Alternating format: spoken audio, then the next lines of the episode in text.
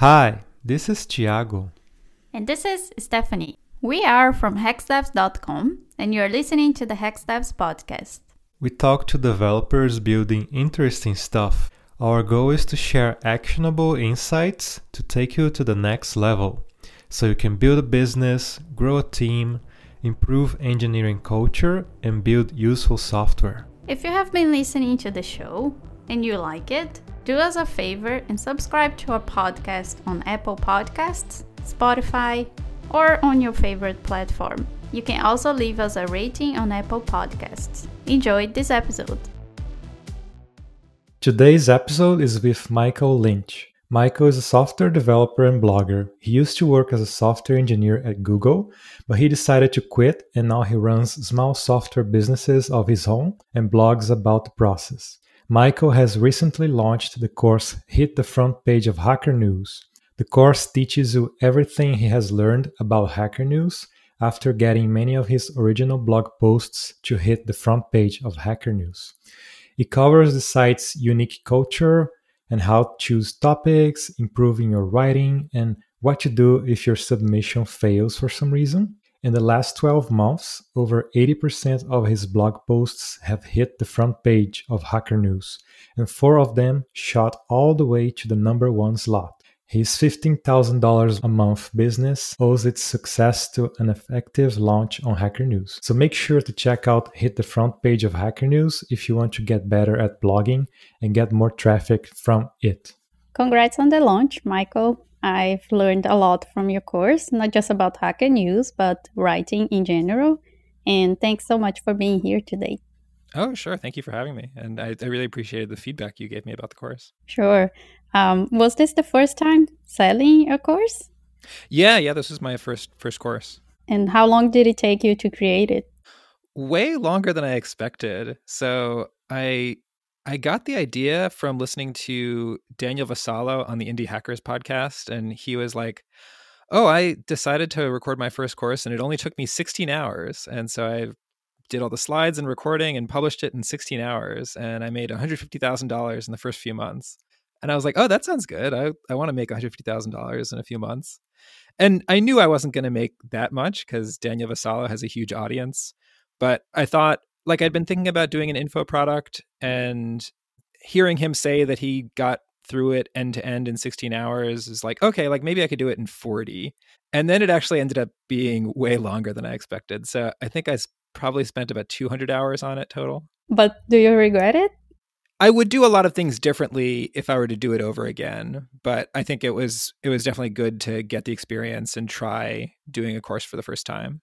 Yeah, that makes sense. I guess that's why some people recommend, for example, to start with a, a tiny info product, for example, right. an ebook, because it's something it it, it makes it easier for you to finish it.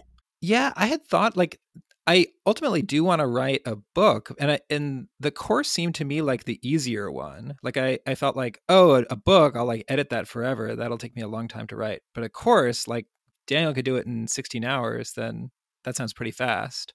Because um, with with my writing, I, I tend to like want to rewrite things a lot. Like even my my blog posts, I'll spend maybe 15 to 30 hours on a 2,000 word blog post. So I felt like a book would take me a lot longer yeah, looking back, I don't know. Maybe maybe an ebook would have been an easier first first try. But I don't think you you would ever know if you didn't try it first, right? Right. right. So, do you have any metrics about it? Like, did you make some money? Um, honestly, it's it's a little lower than I expected in terms of revenue so far. Um, so it's, I think I'm at like 2,200 in sales on Gumroad, and then um, $600 from the blogging for devs community because I gave the the three private sessions in that community, which uh, you both were were part of, and um, so yeah, I'm, I'm, at like a little under three thousand, and my goal was two thousand, but uh, twenty thousand by the end of the year. So I'm not sure if I'm actually going to make that, but we'll see. Like I know um, Rob Fitzpatrick wrote the the book The Mom Test, which didn't get a huge reception at first, and then it spread through word of mouth. Um, and so it could be like that, or it could be that like the launch was the the biggest it's going to be, and it's it's going to be just like a long tail from here. But yeah, we'll see. It's it'll be interesting to see how it turns out. Yeah, for sure. You you mentioned the blogging for devs community. Yes, we are both part of it, and I always like to recommend it to everyone. Yeah. Um. Yeah, it's pretty, pretty, pretty valuable. It was cool because you kind of test your course with uh, blogging for devs, right? So you did a couple of um, calls, and then you shared with people, and then people gave you feedback. Did that change uh, the content a lot? Uh, like, did, did the the feedback made you change things a lot or was it just kind of expected feedback? No the the feedback i mean some of it was expected but there definitely was a lot of feedback that made me change the course. So probably one of the biggest changes i made was telling more stories about my own blog. And when i started writing the course i felt like it would come across as too self-indulgent if I was just like, oh, and then when I wrote this post, this happened, and oh, while I was writing this post, this other thing happened. Like it felt just like way too into my own writing and my own story, but like I had a few of those in the first session and people consistently gave me the feedback that they wanted to hear more of that. And like the thing that's missing from a lot of guidance online is like actual stories of what happened when you wrote this type of blog. And like people liked hearing about blog posts that succeeded, but they also really liked hearing about blog posts that failed and what I learned from the ones that kind of flopped and went nowhere. When I went back and and redid the those sessions because I would always do like a practice session for blogging for devs and then record the real version. I would update the slides and add in more stories that were like personal stories from my experience of maintaining the blog and submitting to Hacker News. And that continued to be what p- people responded to. And it's funny because one of the pieces of advice I give in the course that I had from the beginning is how important it is to frame your blog posts in the form of personal stories. And I completely missed the fact that that's what I should be doing in the course as well. That's interesting. I think honestly, after you do you do certain things on your own, it gets harder to see that you're the only one doing it. Right. So maybe that was it. So, Michael, actually, we wanted to talk more about those the backstage process of going solo founder Sure. and also about your financial independence journey. You mentioned on blogging for devs that Mr. Money Mustache played a huge influence on getting you started with FIRE. FIRE, for those of you who don't know yet, is financial independence, retirement early. And I guess my first question for you is what does financial independence mean to you? For me, it's being able to have enough money that I don't have to worry about money, that I'm not working to survive. I'm working because the things I'm doing are the things that I'm interested in. And that's always really appealed to me about people that have achieved financial independence that you get to take on projects that the, the reason you take on the projects are independent of how much money they'll earn for you. How long have you been working towards your financial independence? It's tough to say. I've gotten more serious about it over time. I think I started thinking really seriously about it when I was about 25. So that was 10 years ago. Because I, my first job out of college was at Microsoft. And four years into it, I, I had always wanted to take some time to travel. And I knew that the longer I waited, the less likely I'd have the freedom to do that. And so I took, I didn't take any particular time off. I had about two years of savings. Um, in the bank account. And so I quit my job and sold all my stuff and moved to South America and just kind of backpacked around. I purposely didn't have a return ticket or like any kind of plan for I didn't want to have a time limit because I knew if I had a time limit, I just feel like, oh, I only have like three months left. Oh, I only have two months left. And so I I wanted to make it as open ended as possible. And while I was doing that, I realized that that was so much fun. Like I loved being able to just wake up every day and do whatever I wanted. And so I was like writing my own software. This was before I was aware of like indie hackers or I mean indie hackers didn't exist at the time, but I didn't know anybody was doing anything like that. I was just like writing my own software and like had no plans for like how to actually sell it or market it. And I was learning Spanish and just like meeting people and having a ton of fun doing that. And then finally I decided to move home and start working again, but when I did that, I was so deflated to just like have to go back to a job and like have to I remember like the first day or it was actually like the second day when I I started a job again I was like 15 minutes late and my manager came up to me and was like well you know we do start at 8.30 and i was like oh i just spent a year like waking up whenever i want and not having to answer to anybody. And so that experience made me really recognize how appealing it is to be able to have financial independence. And it's also like when you're you're backpacking you're meeting a lot of people who have found a way to do that. It's like a lot of digital nomads or people that have retired early or figured out some way of like working a few months per year and traveling the rest. And so it, I, the the number of people I knew in in the US who were doing that was very low. And so just like being able to travel and meet so many people that are doing this in many different ways, it opened my eyes to how possible that is as a lifestyle. That must have been brutal uh, going back to work after you mentioned two years. Uh, it wasn't. It was a year of mm. probably a, an, an employment gap. And then you have to wake up early and right. traffic, you know, commute, all of that. Yeah. Yeah. It wasn't fun. But yeah, that gave me a lot of motivation toward like, okay, and now I, I, I know what I want. And so I have to figure out a way to get there. And so you kind of, did you kind of planned for your financial independence? Like say, oh, I need this amount of money in order to retire or be financially independent? And did you calculate your fire number and all of that? No, I thought about it more in terms of building a business.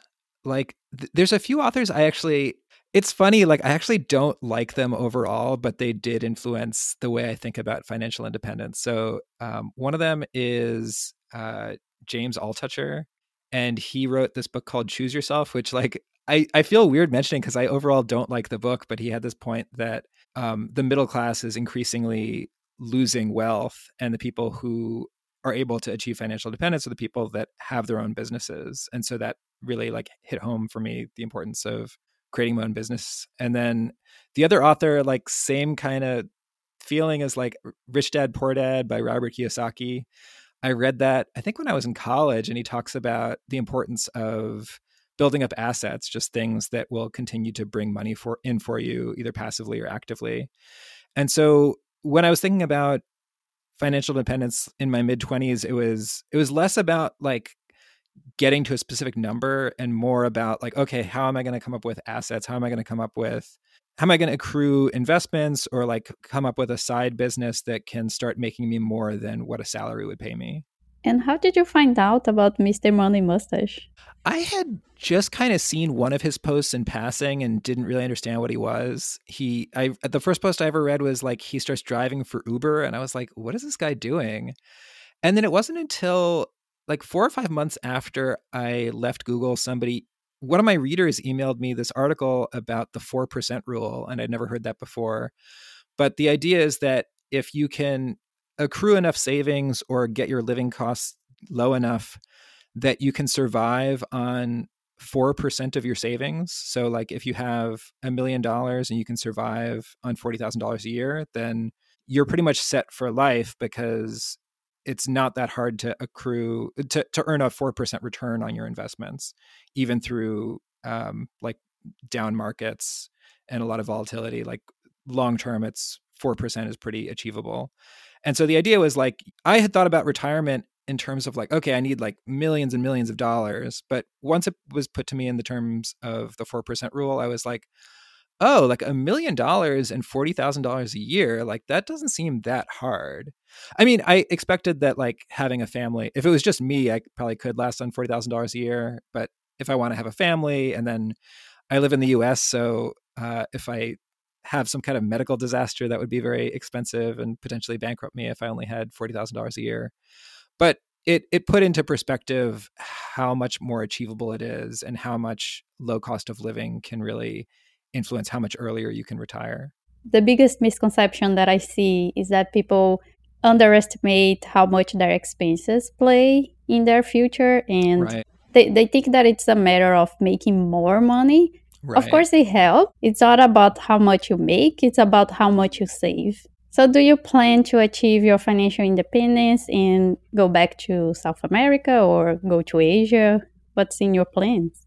No, I, am sort of worn out from travel. Like, I think I had more stamina for it when I was younger in my 20s. Now I, I enjoy just having a home base and um, kind of being comfortable. So like I right now I live within about like a 15 minute drive from my parents and my sister and so it's really nice having family so close by i mean it doesn't do me a lot of good uh, in the past year because of the pandemic but in in normal times it's nice to be so close i guess you mentioned on your blog that you spend about 20000 a year is that is that right uh, $20000 a year i think that was from businesses so uh, my to- like personal expenses I'm not sure what my personal expense. It's probably maybe like twenty to thirty thousand dollars total each year.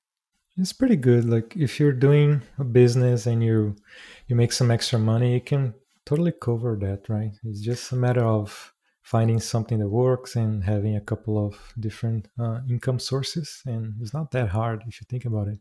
Right, right.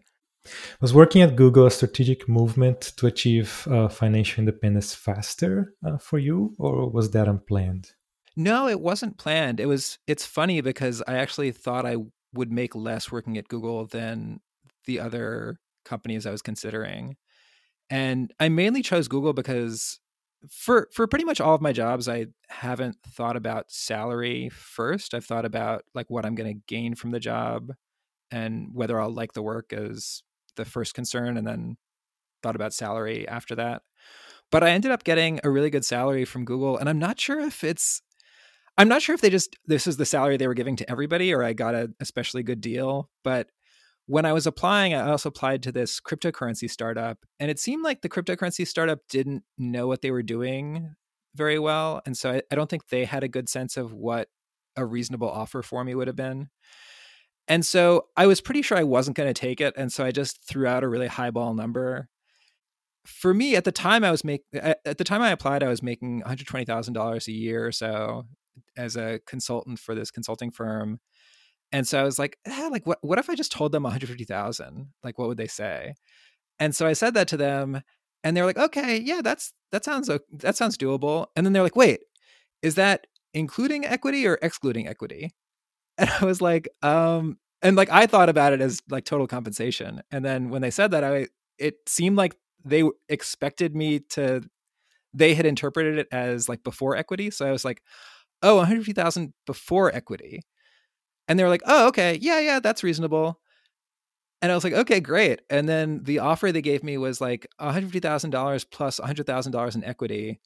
And I was like, wow, that was, that's like the craziest offer I've ever received. That's much higher than anything I'd made before. And then I didn't want to work for them, but it allowed me to just take that offer letter and show it to Google and say, "Hey, there's other companies offering me 150,000 plus 100k in equity. Can you beat that?"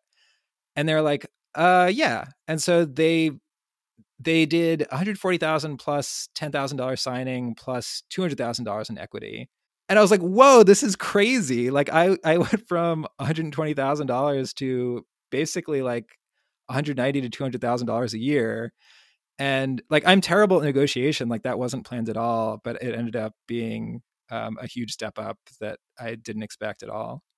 I guess you just learned right away. Yeah it worked i was lucky that it worked out that way you you mentioned that you are living in an area close to your family and mm-hmm. in your blog post you say that you moved you bought a, a house and that decreased your expenses significantly what do you think you would have done differently in terms of your financial choices besides moving to a low cost living area no i don't think like if I had known about financial independence or like discovered something like Mr. Money Mustache earlier, I don't think I would have done much differently. Like it's hard to say because I feel like the choices I made worked out so well. Like I really like where I ended up. And so there's nothing like I, I'm not I don't look back and think like, oh, if I had only like saved more money at that point. Like I almost feel like I I should have done the opposite. Like I think in my 20s I cared about saving money. This is maybe terrible advice for financial independence discussion, but I feel like I the amount I was saving in my 20s is so small to the amount I was making later on. So I almost wish I just like cared zero about saving money when I was in my 20s. I mean, I basically did. Like that was the nice thing about having a, a job at Microsoft is the the pay was high enough that it was easy to save. But yeah, I don't think I would have changed that much. I I I like especially financially where everything ended up. And that's interesting. And it's funny because when you mention, oh, I had a high, high salary anyway, and for a developer, that's kind of the default in a way. So Mm-hmm. developers usually get uh, a bunch of money. Yeah. And if you try to keep your savings rate high enough, you're just gonna live a good life and save a bunch of money, which is something Mhm. that is not sometimes is not evident or not easy to see. But the savings rate is probably the most important part, especially because when you look at return on investments and things like that, if you're planning to be financially independent independent soon, uh, you're not to have that much time to grow uh, your investments uh, just by the return. is mostly Right. more related to the savings, right? And then Mhm. by saving more, you also need less to to live. Right. But I, I think the other thing to keep in mind is like if you expect your income to grow rapidly, then like say I if I'm making like fifty thousand dollars a year just out of college and I'm trying to save ten percent of my income, that's like gonna be a, a bit harder on my lifestyle than ten years later when maybe I'm making two hundred thousand dollars a year and it's it's very easy for me to save like fifty thousand dollars and it might make the money that I was saving 10 years before seem irrelevant. But it, it depends. Like it depends on how your income is going to change. It depends on the kind of investments you make. And obviously, compounded interest is um, really powerful and it can grow even small investments over a long period of time. But um, yeah, I think that's it's also worth discussing, like, or, or worth thinking about at least how you expect your income to change and whether the the impact on your lifestyle of making savings when you're early in your career and you don't have a lot of room for savings um, is worth it relative to like how much you'll be able to save in a few years if your income goes up significantly. From our experience, for example, until last year, we were too fixated on the savings rate. And, you know, we, although we live a pretty good life and we were saving approximately 70% of our Mhm. income, but I realized that it was getting harder for us to invest in some stuff. For example, education. Yeah, I think it's about optimizing like for for satisfaction with life, not necessarily like optimizing for um, any particular financial number or savings rate. Like the the savings rate can be a good guide to meeting your life satisfaction goals, but it's it's not the goal in itself. I think everything that you go too extreme about it, like you don't save anything, but also you say you try to save too much, that's Right. probably not healthy. Right. So you were working at Google, you had a pretty good salary, and Mhm. you're probably saving a lot of money, you have a good Right. life.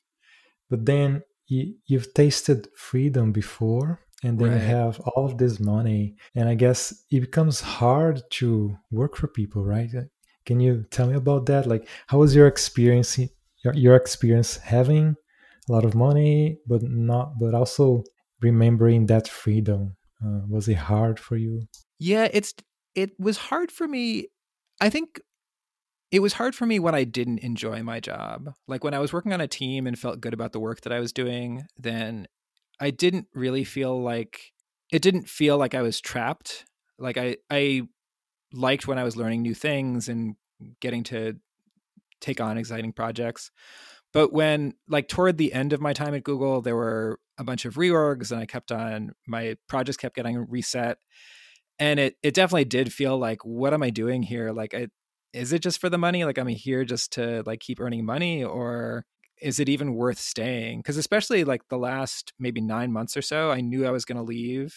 There's the way compensation works at Google. It's it's sort of clumpy. So the best time to leave is when I did on February 1st. It's like when your annual stocks vest and you get your bonus and everything. And so I I was debating like should I just leave before then? Like is it really worth st- like five more months of my life to get whatever like this this percentage of my yearly comp? Um so that was definitely hard and like especially like I think it was maybe 4 months before I knew I was going to quit my team just like got dissolved and I had to go find a new team. And it was just, it felt like such a silly process because I'm, I'm meeting all these t- new teammates and I'm like, I know I'm going to leave. So it, it feels, it felt dishonest in a way. Like I didn't want to tell people, oh, by the way, I'm going to leave. Cause then it's, it's just like weird to hang around for, uh, you know, like a defined amount of time that everybody knows you're going to leave in X months. But at the same time, it felt like very demotivating to um, just be in a job where it's it's purely for the money, and especially like those last like maybe it was like six weeks or so. It, the way it worked out was because of like vacations and holidays and stuff. I had to work, I think like six weeks total to get maybe like forty percent of my annual comp. And those four weeks, it was just it, I was on a like completely new team, new project. I knew I wasn't going to finish it because I knew like I was going to leave in that time, but so it was just very much like showing up to work every day and counting down the hours and like looking forward to the day that I got to announce that I was leaving. How did you I don't know, how did you keep motivated? Like did you already have a vision of what you wanted to do? Uh not clearly. Like I think in some ways the the way I envisioned working for myself was really off and then in other ways it was really accurate. Like I think it was very very much incorrect in that I I think I had sort of like a Silicon Valley startup sort of expectation of what running my own business would be where like I just launch I just like come up with an idea for like an app and then I find a bunch of users and I don't really care about how how they're going to pay me. I'm just like going to make something that's popular and then later figure out how to monetize it, you know, like Facebook and uh, Twitter and all these things. I was like, "Oh, that's that's what I'm going to do." in that sense, I had it really wrong. But in other ways, um, like I, I thought it would be fun to just think about like all the different decisions you get to make as a business owner. Like, oh, I've got, you know, five thousand dollars in revenue. So should I spend that on marketing? Should I spend that on more development? um, like there's just so many different possibilities like should i try to do like a publicity stunt should i write a blog post about what i'm doing to try to get more people interested who what kind of customer should i go after like it was really exciting to me to think about just like the amount of freedom i had especially being a developer at google you you have so little influence over the direction of the the product you're working on like i was working on and you're you're also so far removed from the customer so like i worked on backend stuff on the Google Maps team. So I was like, I was probably like four layers of abstraction away from anything that an end user even saw. It was like I worked on a piece that some other system called, that some other system called that, and then like eventually that bubbled up into like a UI that the the user could see on Google Maps. But it's it's so distant from the user and like I, I have so little influence over the direction of the product um, because it's that's determined by like directors and managers and VPs and stuff and like all coming together. Whereas I I had looked forward to like, okay, if it's my own business, I get to make all those decisions. I can decide like what direction I want to go in and how much I want to spend on, you know, like things that I think are important, like code quality. And I'll get to see if if they really pay off the way that I think they do. And now that i'm experiencing that that it's it's like exactly as fun as i thought it would be. Like i, I really love being able to make these decisions about how to allocate these resources that i have like how to allocate the resources of time and money and people working with me. And one of the things that are that can be hard when you're starting a business is figuring out what to do because you're pretty sure you don't want to work as a software engineer, being separated from the users and all of that. Mm-hmm. You want to take take control of your project and your product.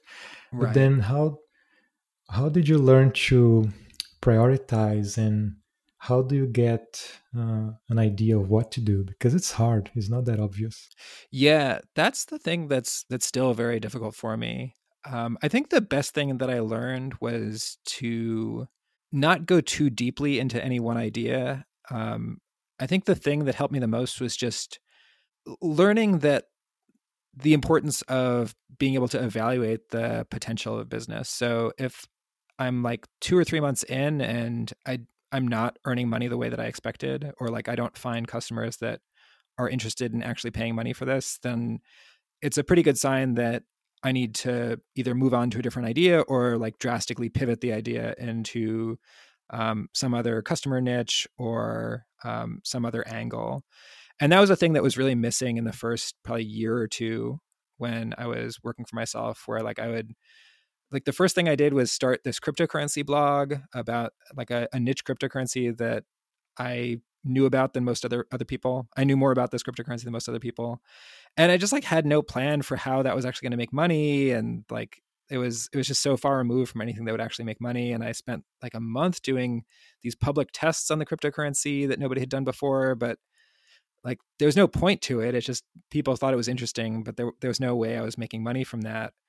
And it took me a while to to really learn like okay, you need like an actual plan. Like there it, it doesn't need to be like a formal business plan, but you need to find somebody that's like yeah, I want to pay you money. Like I'm here's a pre-order or like I'm going to order from you if you can solve like X problem for me. And a, lo- a lot of my earlier ideas didn't do that, and the the growth was just being able to, um, I guess, bail early if I decided that if if I could see that the idea wasn't going anywhere and revenue wasn't growing in the way that I needed it to grow in order for it to be a sustainable business. And do you do any research before getting started? Like, say, oh, we had this idea to do something. And do you do any research before uh, starting working on that or you just kind of follow your gut no i definitely do research and i mean that was that was the problem at first was just going by like untested hypotheses and starting to like write code and spending weeks and weeks writing code without and thinking that i would find out after it was done when often i, I didn't really need to do that. And uh, one of my friends david toth who um, maintains uh, who, who sells an app called inkpad he told me that when he's before he starts any project he comes up with as many ideas as he can. And from that he just he just keeps coming up with good ideas that he thinks are viable and then picks the one that he thinks has the best chance. Like he he researches a short list and then goes with whatever is the best from his list because the the point he made is that it's so expensive to explore an idea and people don't really recognize that at the time because to pursue an idea can take you weeks or months or even years to see if it's going to work out. And so the the most influence you have over how much time you're going to spend on that process is before you even decide which idea to pursue seriously. And i've really taken that to heart and I, am not as good as he is at coming up with lots of viable ideas. I think i'm just not as creative as he is in terms of good business ideas. But i do go through i try to come up with like a few ideas before i pursue anything and uh, think seriously about okay like what's the market for this? Like what are are there similar competitors in this space? What are people paying for products like this now? Like what what evidence do i have that people would want to pay for this thing that i'm making? Do you remember any other things that you have learned after you you left your job? Yeah, one of the big lessons I've learned probably in the past year is just how powerful writing is and how it's such a huge advantage to be able to write effectively. So, one of the I've been blogging for 5 years and I didn't really strategize much about my blog in the first few years and I I always felt like, oh, my blog is just something I do for fun and if I strategize too much about it, I'll make it not fun.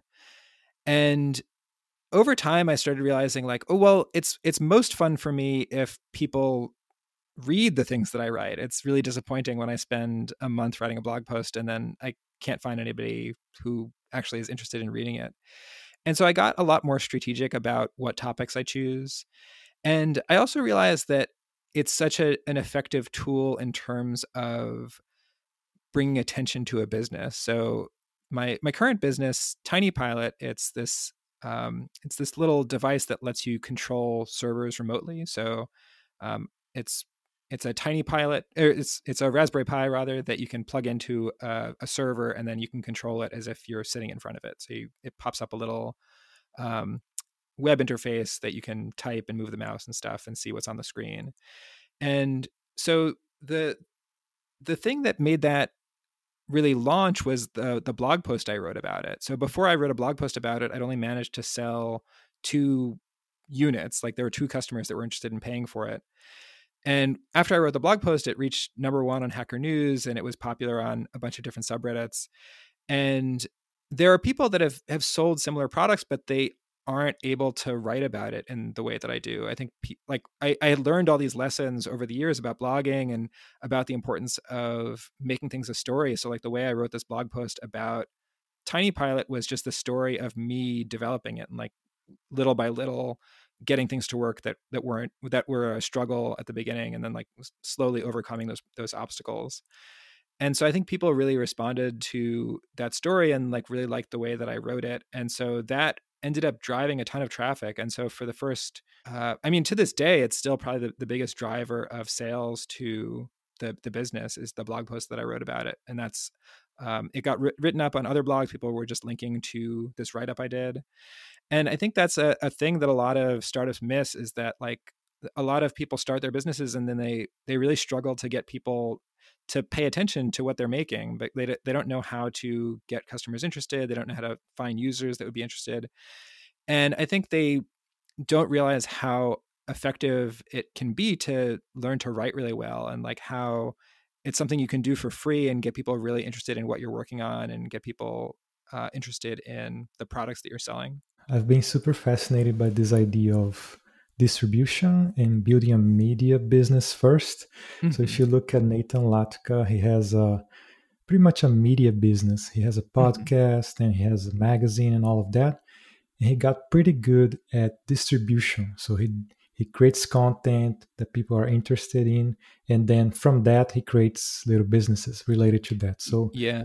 To me, when I see your blog and then when I see how you post uh, on Hacker News, is a way to distribute your blog post and then it's also a way to distribute your products right so getting attention right. to you and then to your product is a good way to make your business scale right especially developers don't really think about that they just oh i'm going to write the best code i'm going to build the best product but they forgot about marketing and distribution which is right, super definitely. important yeah after quitting your job at Google and le- learning how to prioritize, um, how do you keep yourself motivated? Because there's a lot of ambiguity. There's a lot of doing things that don't work, or sometimes they work, but it's not exactly uh, how you planned. So, how do you keep yourself motivated? And is there any pressure to keep building stuff and figure things out? Like, do you have a pressure to make a lot of money right now? Yeah, that's a good question. I I haven't ever really found a difficulty in staying motivated. There are a few times where I'm working on a business for a while and it's like not growing the way I expect. But for the most part, I I've felt pretty motivated. Like I find it fun that I can just work on whatever I want and I have the freedom to stop working on something if I don't feel like it's going well. I don't have real pressure. I just have pressure that I put on myself. I I struggle with figuring out the right amount of pressure to put on myself. I think I actually put too much pressure on myself. And that was definitely a problem I had right when I left Google. I I was like, okay, I'm going to take on all these different projects, and then I I felt really stressed that I wasn't making progress on any of them. And then I took a step back and I was like, nobody cares. Like I made these deadlines up. Nobody's waiting on me. Like eh, why am I getting so bent out of shape that I'm not meeting these deadlines? and that's also something I I struggle with now with Tiny Pilot. Like it's the business is going really well, and one of the biggest things that is one of the biggest challenges is just keeping up with inventory and it's it's like one of those things that they call a good problem to have like i'm i'm selling so fast that i can't keep up with inventory but i feel this pressure to make sure i never have to like list my products as sold out or on back order because i'm like oh if i do that i'm basically leaving money on the table and i, I don't want to do that. But really like who cares? Like it's i'm i'm enjoying what i'm doing and i shouldn't worry so much about like oh okay i have to list something as back ordered for a week or so until i catch up with inventory. Um, so i think it's it's just like being able to to step back and something i found that's really useful for me is writing monthly retrospectives. So i just summarize what i did for the month and i talk about the my biggest challenges and what my plans are to address them and just being forced to like take a step back and and think critically about what i'm doing has been really helpful for me in recognizing things like oh why am i getting so worried about you know if i'm if i'm out of stock for of something for a week like who really cares about that it's it's not a big deal if uh, my revenues are a few thousand dollars less than the the maximum they could have been that month if I was better about inventory. So, Michael, what advice would you give to someone that is thinking of leaving their jobs and maybe taking some time off, or even just go going straight to start a bootstrapping business? I think the a big piece of advice would be to expect a lot of failure. I think the the success stories that you hear about people launching a side project and it makes five hundred thousand dollars right out of the gate. Um, those are like obviously the exceptions because there's there's a bias toward outstanding stories, and it's a lot more common for people to try a side project or try a side business and it fails. And so I think it's really easy to get discouraged if you come in with the, expectation that what you're going to do is succeed. Um, I mean, for me, like the first two years or two and a half years I was working for myself, I like was making negative income. Like at the end of both of my first years, that my uh, I had a few thousand dollars in revenue, but my costs were much higher than that. And so it wasn't until like the two and a half year mark that I finally landed on a project that started making money.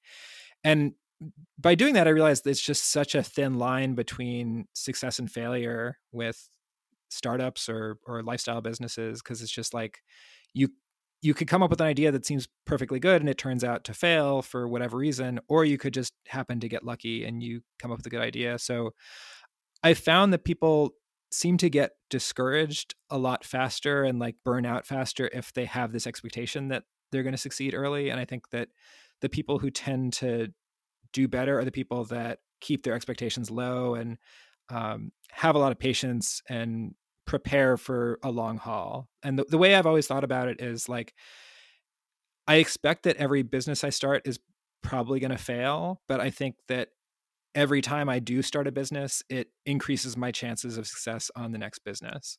And, you know, like just by the law of averages, like one of the businesses is going to succeed if you if you have infinite tries. Um, and so if you can plan and and get a lifestyle where you can give yourself a lot of opportunities to keep trying, then it's going to make it a lot easier for you to succeed eventually. And just you, you have to maintain that attitude that it's going to take a while. That was a question that I actually wanted to ask for myself. oh, sure. yeah, but I hope to to help more people because it it takes a little bit of courage to take that leap. Yeah, so your job is not to quit. You have to keep trying. right, right. Awesome. Okay, so Michael, thank you very much for sharing your experience with us. I do hope Hacker News course get lots of traction. I think people will find it out because it's a really good course. Yeah, thanks so much for for talking to us today. Oh, thank you. It was a pleasure. If you enjoyed this episode, please support us by leaving a rating on Apple Podcasts. Also, subscribe. Thanks for listening and see you in the next episode.